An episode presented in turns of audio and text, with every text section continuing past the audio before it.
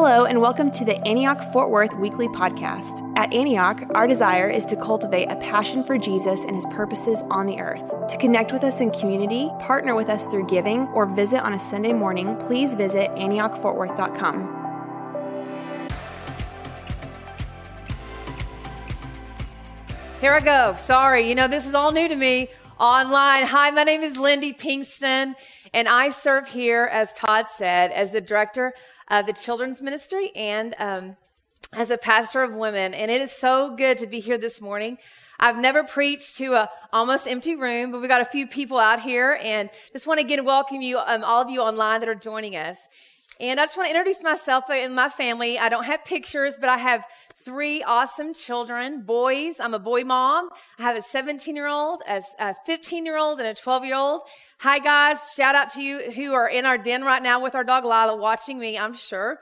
Um, I love parenting, full of adventure that keep our lives full and always on my knees to Jesus. Parenting is a beautiful thing, but one of the most challenging things I've ever been a part of. It's very redeeming and very rewarding. And so, guys, I love you from the depths of my heart. And all, my awesome husband who's here watching, um, you know, Todd made that joke, but honestly, those who know Conan, he's behind the scenes servant of the Lord that loves Jesus. And I would not be up here if it hadn't been for all of his years of supporting me and God's giftings in me. And so, um, love you, Conan. So, we are in a series called We Are the Church. And honestly, it's hard to follow Isaiah's message last week, especially with his like jumping. I've been working on my toe touches and my herkies this week. Those who have not seen the message from last week, it was amazing. And he literally, I was here, he was like literally doing high jumps using the pulpit. I was like, that's amazing. I hope he doesn't flip over. And so um, I've been doing my stretches this week, but I'm actually not going to be doing that this morning. But I love this topic of the church and so blessed and honored when I was asked to speak on it um, because it's actually one of my favorite topics to talk about. And um, I know the church is messy and beautiful and faithful and unfaithful, just like I am. And we talk about how the church is made up of us. And because I am imperfect and unkind many times, and kind sometimes, and full of the spirit sometimes, and full of the flesh many times. So we all pull all that together and this is what makes up the church. But regardless of all that, I still love the church. And I'm going to talk about um, that this morning along with spiritual warfare. And so before I get started, I'm just going to pray. So if you'll just join with me. Jesus, we love you. We invite you here this morning. Lord, I'm, I'm asking you to come and bring your presence in every room, every car, every ear that's hearing my voice the next 25 minutes, Father. Just ask you, Holy Spirit, to come. You have to come, or these are just words on a page. So, Lord, we're asking, Holy Spirit, you to shut my mouth if there's something I'm not supposed to say. Remind me of something I'm supposed to say. We give you this time. So, you're welcome here to do what you do best. We love you. Amen. All right. So, like I said, I love the church. I have um, I have a little bit of a history with the church. I know many of you watching online are like, "Sister, I've got a lot more history than you." And yes, I have just a little bit of history. And after all my history, I still love the church. So I want to share a little bit about that. I grew up in a, in a church that I loved. Um, my mom grew up in the church. My dad did not. And when he met my mom, he had a pretty radical conversion and was embraced by the church. And so our lives, honestly, um, were about church. We were at church three times a week. I grew up at a church not far from here, quite a, a large church that I just loved going to church. Most of our good friends were a part of the church. I grew up in the youth group where we were able to travel internationally in high school and in the 80s. Yes, I'm a little older. In the 80s, that was a big deal. It gave me a heart for the nations at an early age. And then went to college in Abilene, found a church, kind of bounced around found one about my junior year. There was a church plant, and it was called a cell church. Those of you us who knew about the cell movement, which is um, what we are, small group based. Um, introduced the Holy Spirit, learned about the Holy Spirit at this church, um, and then stayed there to work as a nurse in Abilene uh, following college. And during that time, the church that I loved and grew so much had some divisions, and there was a church split. And it was very, very difficult. And I would say up until I was in my mid 20s and up until that time, I'd had some hard things happen, but that was probably one of the hardest I'd ever experienced in my 20s um, because I had best friends. We kind of fell on different sides of seeing things differently, and it was very, very painful. Um, came at that time or a couple years later moved back here to the metroplex where i'd grown up started going to christ fellowship at the time um, got on staff in about 2000 met my husband. We ended up moving to honolulu hawaii for six years to plant a church and had the joy of planting a church of building something um, we literally knew no one when us and brent and vicki mitchell moved to honolulu. And the beauty of of finding friends, local friends, raising up leaders, pouring into people, and then people moving back to the mainland or back to where they were, the country they were from, or leaving because we were preaching too much of the Holy Spirit or we were preaching not enough of the Holy Spirit and those hard things when people leave that you pour into and then we end up closing the church. And so I just say with all that, church split, starting a church, closing a church, loving the church. I still love the church and I still believe it's God's number one choice to touch the world. And that's what I'm going to talk about this morning. And I really do believe one day when I get to heaven, I would love the Lord to go, Lindy, thank you for being advocate for my body, for my church. Thank you for ordering your life around my church. I don't think he's going to say, Lindy, your view of the church blew my mind. I can't believe how big you thought I really wanted the church to be on the earth.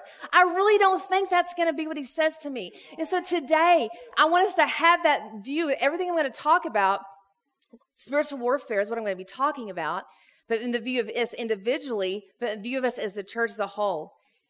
Because, guys, the church has lasted through wars, dictatorships, plagues, natural disasters, and currently through a worldwide pandemic.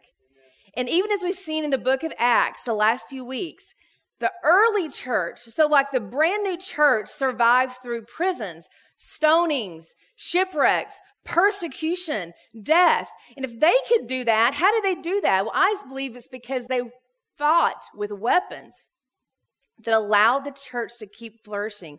And so that's why we're going to talk about spiritual warfare this morning. A couple months ago, Micah, in one of our staff meetings, this was the very beginning of COVID. So probably in April, I was trying to find my notes last night to get it specifically because I didn't want to, you know, say the wrong time. But I think it was in April. He had us just do listening time. In April through June, as a staff, we kind of we write our goals. We hear the Lord. What is God saying for our ministries for this next year? And He's like, let's listen. And I heard the Lord very clearly say, I want to raise up an army that is hard to offend. And at the time, I was like, that's a little like, sounds kind of, well, I, it didn't quite make sense, but I was like, that's kind of what I got. And I had no idea I'd be preaching today in the middle of July and all that's going on in our world. And so I really do believe this morning that the Lord wants to raise up an army, the church, who knows how to fight in the spiritual realm and be victorious. And so my message today isn't just about, hey, you got to fight. It's like, no, we're to fight with the right weapons so we can be victorious as a church. So the main things we're to talk about today, we're to take a pause out of the book of Acts. We've been in the book of Acts for several weeks, and we're to talk mainly from Ephesians, and we're to talk about these three main areas. Who or what is the enemy? What are some of the schemes of the enemy? And what are the real weapons we need to be fighting with as a church and individually to live a victorious life and change the world? So I'm going to lay a little background. Um, many of the women here in Antioch, which women Antioch, I love you. You are such a support to me. We have so many women that love Jesus with all their heart, soul, minds, and strength, and that really live it out. And I am so. It is so easy. Someone other day was like, "Tell me about being a women's pastor," and I was like, honestly, it is. I love it. I, I love women want to serve. Women will stay till the very end to make sure everything's cleaned up when men sometimes don't. No, my husband does. He's always the last one picking up trash, just if you don't know, if you know Conan. But I'm just kidding. But so this summer we've been doing a study by Priscilla Shirer called The Armor of God. And so, um, I'm going to be taking a couple of her ideas and running it with it this morning. But I want to start with we are in a spiritual battle. And it's unavoidable, it's invisible, but Satan is real. But he's not God's equal. Okay, he's not God's equal. He's omnipresent, he's omniscient, he performs miracles, he's eternal.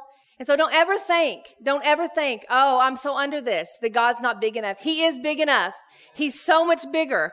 And open war is upon us, whether we want it or not. Everything occurring is in the visible. The physical world is directly connected with the spiritual, with the unseen battle that is happening in the invisible realm.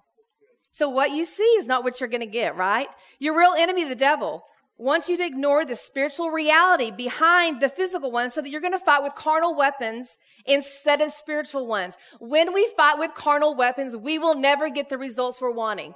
I do this all the time. I fight with the same weapons. It's like Conan says, and Sandy's doing the same thing over and over again and expecting different results. And I do it, y'all. I'm, I'm, I've lived this message. And don't think spiritual warfare hasn't hit my family this week.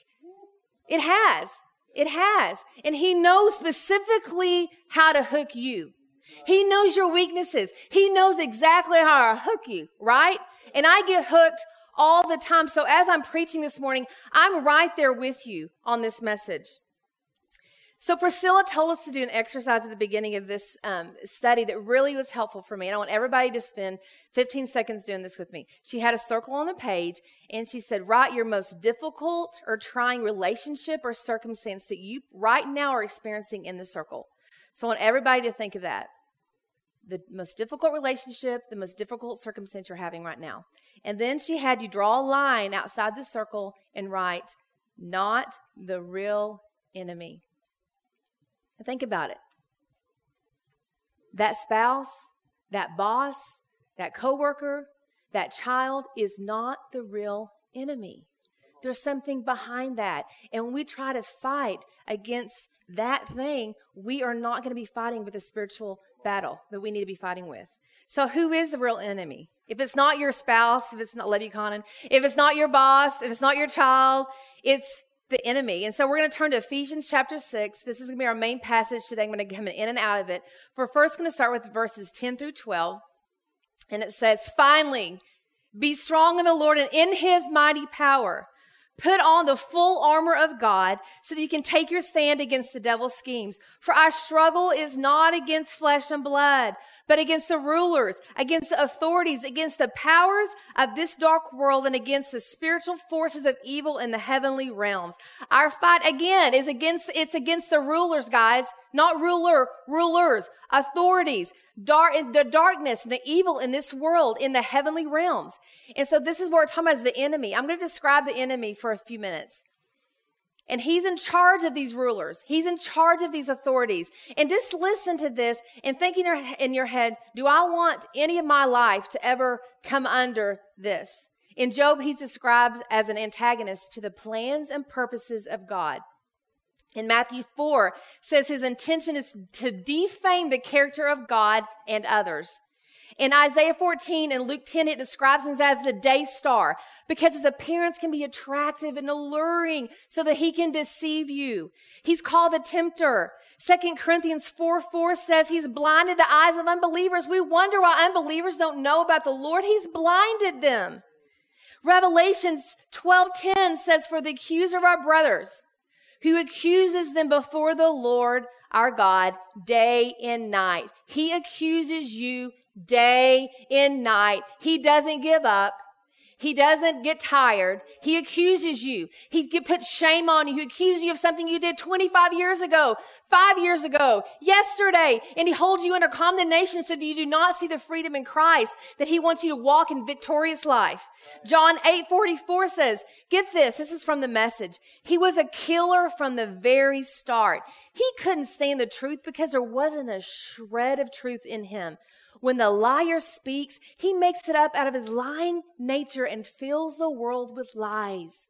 There's not one inch of truth in him, guys. The NIV says he's the father of lies. That's who we're dealing with. There's no truth in him. And he knows your weaknesses and knows how to get you hooked. So what are the schemes? So we know who the enemy is. Now, what are his schemes? What are his plans? Well, John 10 10 says, the thief comes only to kill, steal, and destroy. But I've come that may have life and have it to the full. He wants to kill, steal, and destroy everything that you're about. Everything that you set up in your business to be about the Lord. He wants to come and steal every ounce of energy you set to fight for freedom in your family and as you're raising kids. And I can speak to this every time I want the Holy Spirit and His kingdom to come in my home. I have got to expect that the enemy's going to come right behind me and try to thwart it. And I've experienced this. Guys, I get crazy about spiritual warfare. I have done crazy things in the past. When I was in Abilene and I was a nurse, I did the whole walk around my hospital seven times with everybody in my life group because I was going to see people healed. And uh, you know what happened? I did. God used, God came in that active prophetic act, and I saw people come to the Lord and healed. I've gone out in my house when it's pouring rain, put a pillowcase on a stick, peace over my house. I mean, in, it's in, in, a worship song, finding a worship song and going to warfare. I get kind of crazy about this stuff, and this is why I'm kind of passionate about it because these are kind of the stuff we have to do sometimes. Not all the time, but if the Lord asks you to do something crazy in the, in the, in the area of warfare, listen to that song again. Are you serious? I've heard that 15 times. Listen to it again. He wants you to get something. Okay, that was just a side note. That wasn't part of my notes. Okay, so here we go. So he wants to kill, steal, destroy. Another thing he wants to do is he wants to bring offense in the church. One of the most deceptive kinds of bait that he wants everyone to have, we all encounter. He wants to bait us with offense, guys. But I'm telling you, if we consume it and we feed on it, then we will become offended if we take his bait. The definition of offended is an annoyance or resentment brought by on by a perceived insult or disregard for oneself or one's standards or principles. So when we get annoyed or we get resentful by something someone said to us, when they put, they, they have no they have no regard for my opinion, my standards, my principles, or we get perceived insult, it is a trap by the enemy to make us offended. And I have experienced this and I'm pretty aggressive about this. And this is why I want to share on this. I actually preached on this a couple years ago. And honestly, I did not want to include this portion because I was like, Lord, I was I was struggling with it, and I thought I was like, Lord, why am I struggling with? Because I really felt like He wanted me to share this, and but I was like, I shared on this a couple years ago. My whole set message was on offense a couple years ago when I preached, and He's like, it's your pride. I was like, it's my pride. He goes, yeah, you want people to know you have more in you than just the message of offense. And I was like, okay, well, I'm not going to allow my pride not to, to, to, to preach a part of my sermon this morning that I really feel like is timely and the Lord wanted me to preach. What I want to tell you guys this morning is the Lord, I mean, the enemy loves it when he hooks us. We went fishing a few weeks ago on vacation at Conan's cabin stream fishing, a little more difficult. We are catching some fish. But the last day they stopped the stream and my 12 year old son caught 17 fish.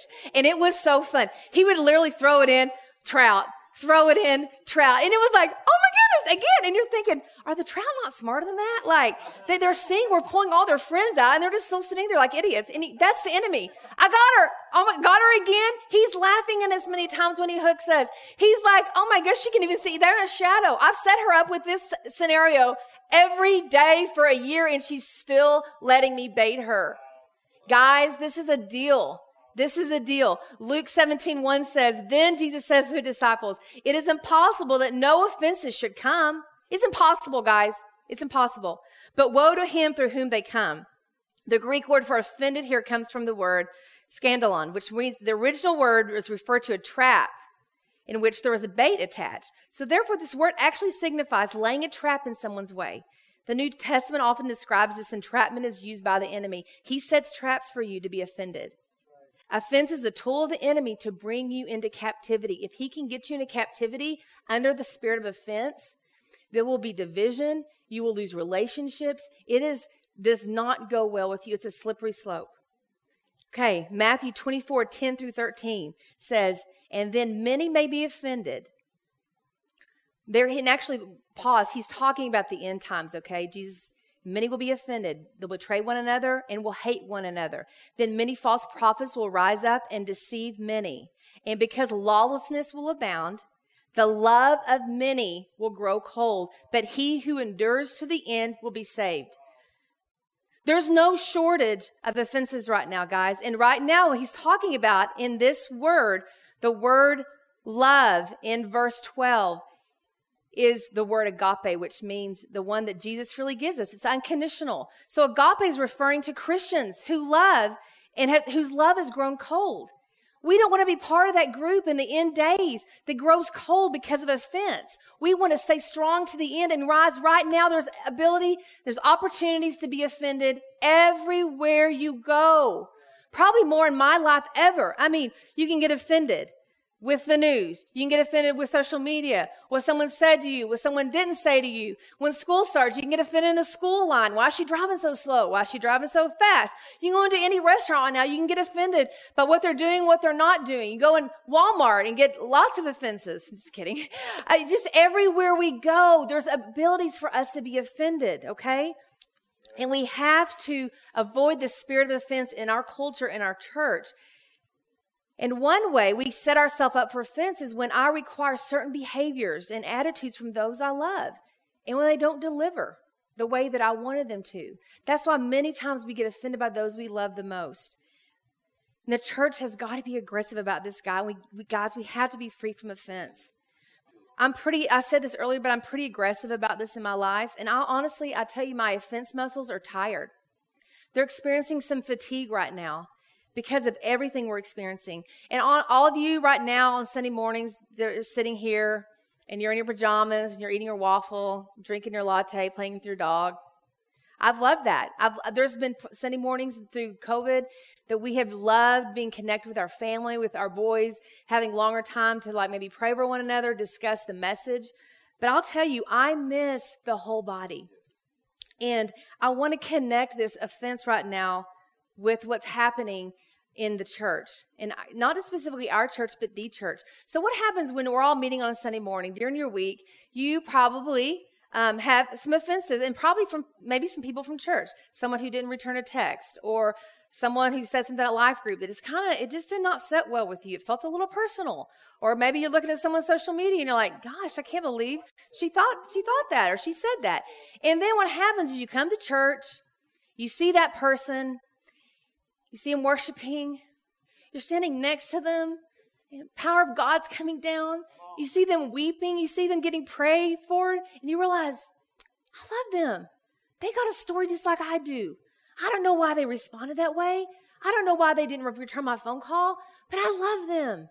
Or you see their, their child acting up and you say, wow, she looks exhausted. And something happens when we see people face to face. And guys, we are not seeing people face to face. And the enemy can use this time to come in and bring division in your relationships within this church. And your, your, your uh, uh, offense with someone in this body doesn't just affect you and that person.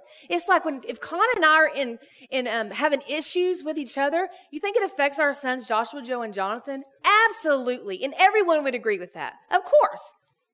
Well, when you have an issue with someone in, in, in, in, our body specifically, in your local church, and they're just grinding you and it's bothering you, a life group leader said that, or they didn't do this, or it affects the whole body and it will break us down. And my encouragement is to go to that person.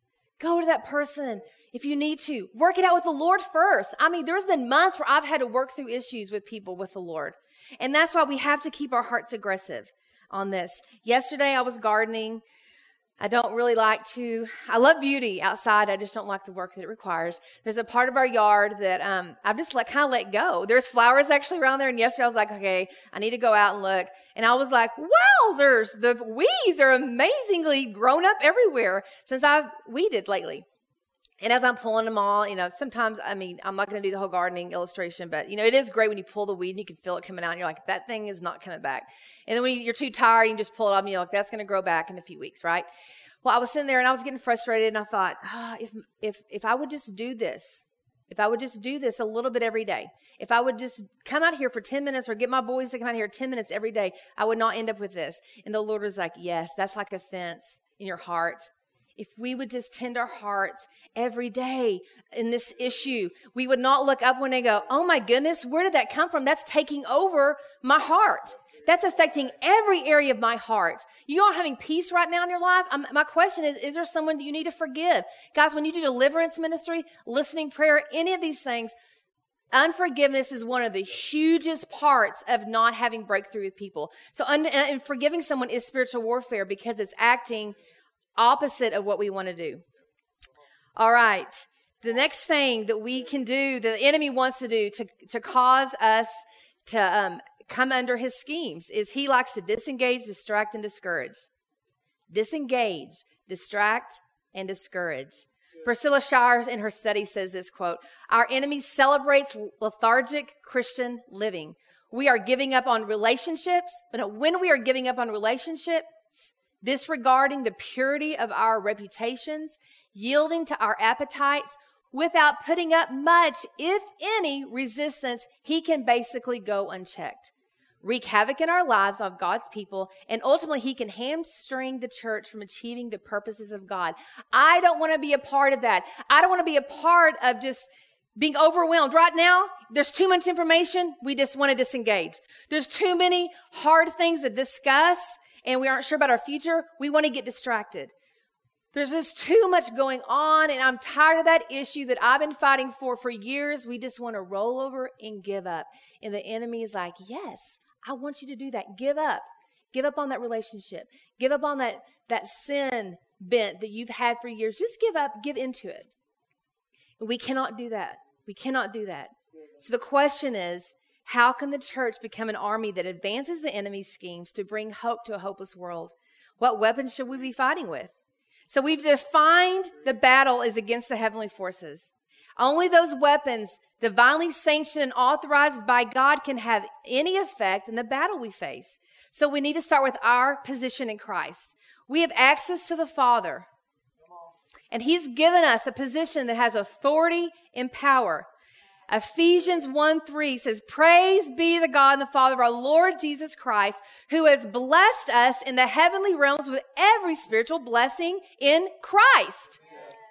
We have every spiritual blessing in Christ. Christ is seated on the right hand of God, and He's saying, You have access to everything I have access to. Do y'all realize what that means? We have access to everything. We have to walk in the authority and the power. That's why Jesus, when He left, says, It's going to be better for you because I've given you my Holy Spirit. We have his Holy Spirit. We have part of God, the Trinity, in us. Verse 7 and 8 in chapter 1 says, In him we have redemption through his blood, the forgiveness of sins in accordance with the riches of God's grace that he lavished on us with all wisdom and understanding. So now we don't only have every spiritual blessing, which actually covers all this, but we have forgiveness. We have wisdom and understanding. He gives us a spirit of wisdom. He gives us understanding on how to fight the battles that we are tired of fighting for. Verse 13 says, And we also were included in Christ when you heard the message of the truth, the gospel of your salvation. When you believed, you were marked with a seal, the promised Holy Spirit. So we are given salvation. We are giving the seal of the Holy Spirit. And like I said, the Holy Spirit is part of the Trinity, so part of the, the Godhead is in me. Isn't that amazing? We have access to everything, guys. So we have to know our position, or we will not fight this battle with, with the weapons that he's created to fight with. This next one y'all aren't to like, but it's called die. We have to die. I was an early mother. I we were in Hawaii, and I still remember the restaurant. It was a Thai restaurant. We had um, someone coming to visit us who was older with children, and I'd heard her talk about how to stop your kids, how to get your kids to hear the voice of the Lord. And my kids were two. Joe was two, and Joshua was four. And I was I was just, I wanted, I wanted to know more. And so I asked her, I remember over Thai food, I said, so give me your like one nugget of parenting. And she looked at me and she goes, die. And I was like, I was like, I think she heard my question wrong. You know, I was like, that cannot be her answer. And I was like, so like what die? Like what do you mean? She's oh, parenting is all about dying. You die to you are very athletic and you want athletic kids and they could care less about being an athlete. You do not like to read. Your kids love to read. You value reading, and your kids hate reading. You like this kind of food. Your kids like this kind of food. You thought your kid was going to look like this or personality was going to be like this, and your kid looks like this and personality like this. And it's nothing against our kids. It's just we're always dying to stuff. And you don't have to be a parent to understand this, guys. But as parenting specifically, it comes out and it, it, it raises its ugly head. My kids did not like Mexican food after we moved back from Hawaii for like two years. I was offended. They their favorite food is still Hawaii Hawaiian poke, which is like seared ahi tuna, and I love it too. But I'm like, How can you not like Tex-Mex? That is not okay. Like we we're going to eat Mexican food. They would not want to go eat Mexican food. I'm like, we have to train you up to like Mexican food. And they do now. But I'm just saying, that's a funny, I'm just giving a little funny, but we do have to die. And guys, the same way in the church, when you said yes to Jesus, you said, I'm going to die. Die to your preferences, die to your opinions, die to your right to be right because we want the body to be raised up. And if I'm all about m- me, me, me, the church will never die in the eyes of the world and see, wow, they're really sacrificial. They really love one another. This is something out of the ordinary. You know, one of our, um, one of our members here is working at Amazon this summer. I'm just to say it's Chris Giles. Chris Giles working on at Amazon. And I love the story because a few weeks in, because you guys know Chris, he's just a servant heart. Someone, young man came up to him and said, Are you a dad? And Chris was like, I am a dad. He thought that was interesting. A few weeks later, the guy comes up and goes, Are you a pastor? And Chris goes, Well, kinda, because Chris is a pastor. He's not on staff, but he's a pastor. And I'm like, What kind of He's only been working there for a couple months. What kind of witness has Chris been that someone asked him if he's a pastor?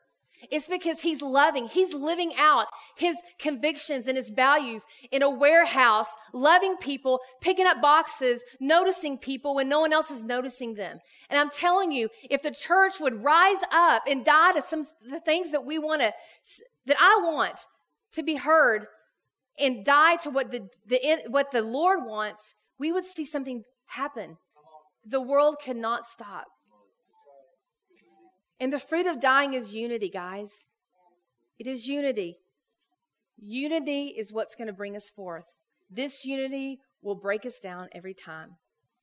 And how we do that was re- respond in the opposite spirit. We want to respond in the opposite spirit. I'm going to talk about some ways that we that we can that we can um, follow what the Lord is saying in the spiritual warfare. I've talked about how we die to our desires and our wills, and now we respond in the opposite spirit. And what that means is when when uh, when one of one of my kids this week, it's called uh, you respond in the opposite spirit. Someone said something sarcastic. One of my other kids responded with sarcasm, and I was like, I can't believe you said that. He's like, Well, he said this, and I was like, That's so sarcastic. He said, Well, he was sarcastic, and when we respond, if someone responds to say something sarcastic to us and we respond with sarcasm, you know what happens?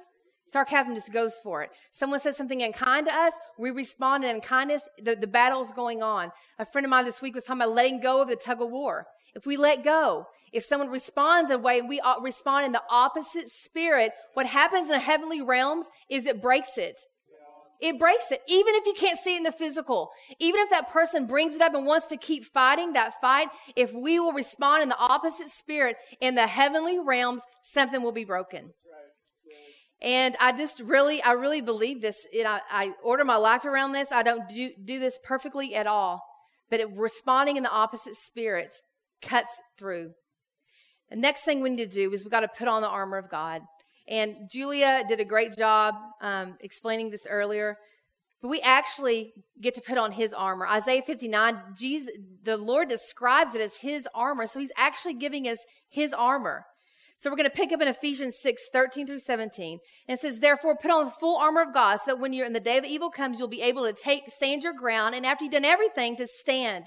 Stand firm then with a belt of truth buckled around your waist, with a breastplate of righteousness in place, and your feet fitted with the readiness that comes from the gospel of peace. In addition to all this, take up the shield of faith with which you can extinguish all the flaming arrows of the evil one. Take on the helmet of salvation, the sword of the Spirit, which is the word of God. So I'm going to run through these really quickly. The belt of truth, or strapping on God's truth, guys, allows us to stand firm against the enemy, schemes. The Roman soldier, when, when, when Paul's writing this, the, the church of Ephesus understood this analogy. It's hard for us because we don't have Roman soldiers walking around here. But the armor was very meaningful to them. They understood what it meant. The belt held in the core, it strengthened the core, and it allowed the armor to hang from it. If you didn't have a belt of truth, you could not fight properly. In God's truth, his word is our truth and it allows us to fight. So if you're struggling with, is this truth or not? Look in the Bible and I love you, but if it's against what the Bible says, it's not God's truth. It's not. Okay, so then we get the breastplate of righteousness. The, and the soldier would wear this and would protect all his vital organs. And righteousness is living right. So we align how we live under the truth. So if we aren't sure what we should do, decisions, how do I live right? Will you come under the truth of what the Lord says is truth, right? Shoes of peace. Um, I learned this that the Romans' shoes had little nails, kind of like football cleats, is probably like the best way. I think they were a little more intense than football cleats, they had little nails, but it helped them with firm footing. The strong, tangible presence of peace in our personal lives and our relational interactions is perhaps our most vital spiritual commodity in threatening the success of the enemy's plans. Priscilla talks about this in her study. Our relationships with one another, peace bearing people scare the enemy. Because right now, in, an, in, in every generation lives before us and will come in, ahead of us, peace is such a solidifying, it, it mesmerizes people that don't have peace. And right now, we want to have a peace in the midst of chaos. Peace is not when everything is hunky dory and there's nothing going on. Real peace, like the Bible talks about shalom, is actually birthed in chaos. When things are not going the way we want, can we walk in peace? And our peace is what's going to make us have a firm foundation so that we don't slip. Peace brings unity. I keep bringing unity in, guys, because I can't talk about enough. The church has to stand in unity. And can the church be the leaders in finding peace in the midst of chaos? Can we be unified? I believe we can. And Jamie, pre- Jamie mentioned this this morning, but when the church leads out in living lives marked by kingdom principles, the world will take notice.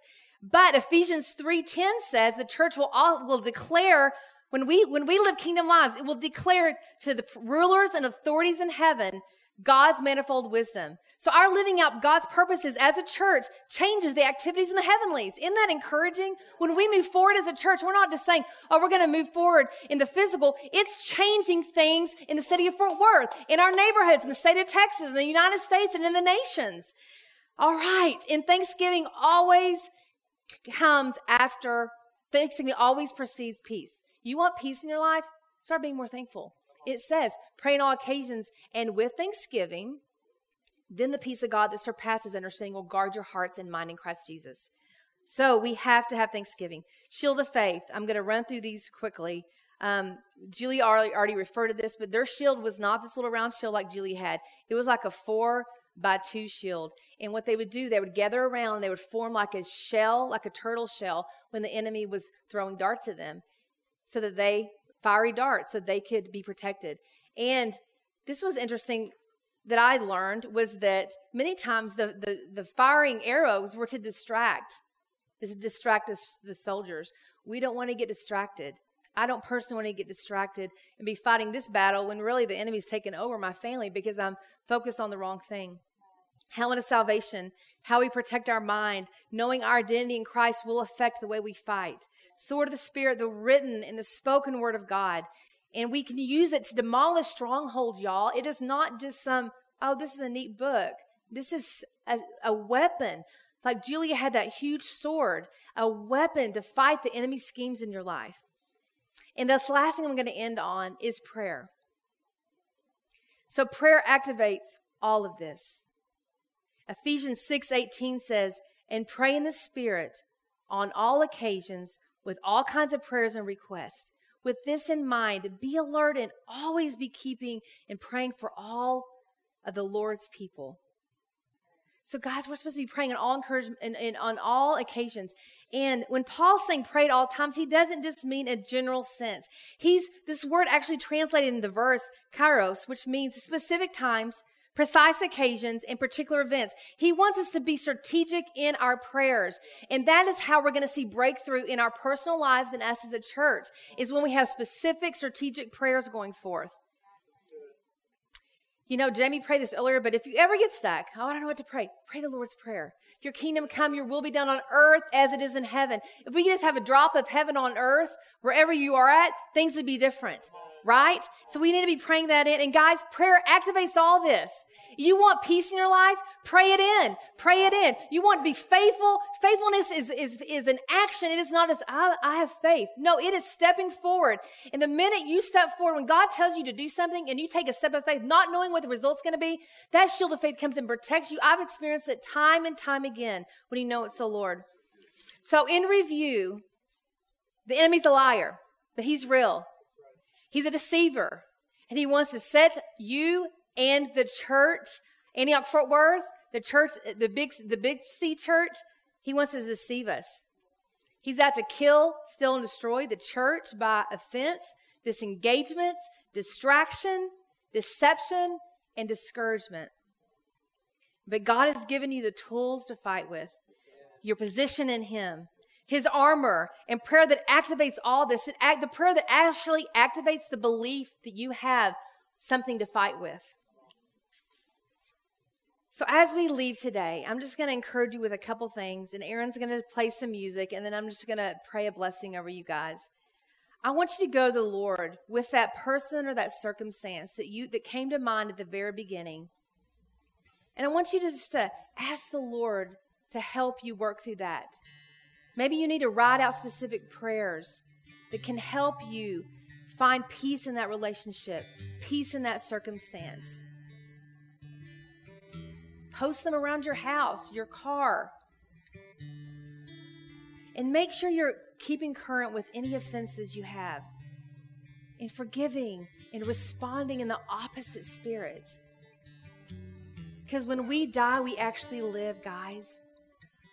When we let go of that tug of, that rope and tug of war, and we let go, God is getting victory. And one last thing, you know, we, like I said, we were went on vacation a few weeks ago, and we were in a cabin. We were unplugged from everything. We had to be because there's no phone and no internet. It was amazing, though. And I really want to encourage you in this season, if you can't get away for a couple days, spend a few days where you just unplug from everything and just rest. Just be in His presence. Play games with your kids. Go on long walks. I mean, being unplugged from all the media going on right now in, in phone calls and Voxer and Twitter and whatever you whatever you do, Facebook. There's something that's, that's bringing life when we can unplug for us just a few days and just get realigned. So I'm going to pray for the armor to be on each one of you. And as I, the Lord really wanted me to pray this over you. So I'm asking everybody to close your eyes and actually sense the Lord putting this armor on you. He's actually coming right now. He's standing in front of you, placing this. I just want to speak this blessing over you. Everyone listening to my voice, be strong in the Lord and in his mighty power. Put on the full armor of God so that you can take your stand against the devil's schemes. For your struggle is not against flesh and blood, but against the rulers, against authorities, against the powers of this dark world, against all the spiritual forces in the heavenly realms. So therefore, put on your armor of God. So when the day of evil comes, you'll be able to take your stand. And after you've done everything, you will stand. Stand firm then with the belt of truth buckled around your waist. Right now, ask Lord Jesus, you come. I pray you buckle truth on. I pray you put a breastplate of righteousness right now on everyone that's listening. I pray their feet have the gospel of peace. I pray peace come in every situation, in every hard relationship that they're having right now.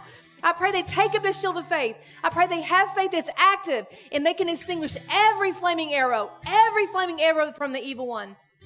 I pray they take the helmet of salvation and put it on their head and it protects their minds the battlefield of the mind, Lord. We're asking for the sword of the Spirit, which is the word of God, to come forth. And Lord, I pray you ignite prayer. They will pray on all kinds of prayers with all kinds of requests. Lord, I'm asking right now you to ignite prayer. I bind the belief that prayer does not work, and we release the belief that prayer works. Lord, we say those that haven't prayed in a while, who or feel stagnant with prayer, who are discouraged with prayer, Lord, we're asking right now you to come through with my voice, and you come and you light a fire for prayer. If it starts with five minutes a day, post it notes around your house, or that you ignite something, we ask you to remove the scales on our eyes that make us believe that prayer does not matter. Remove it, Lord. We say your prayer ignites all of this armor, ignites our desire to worship you, to live right, to take steps of faith. So we seal all this in the name of Jesus. Amen. All right, be blessed today. May you go and experience the presence of the Lord in every sphere you have this week. Bye bye.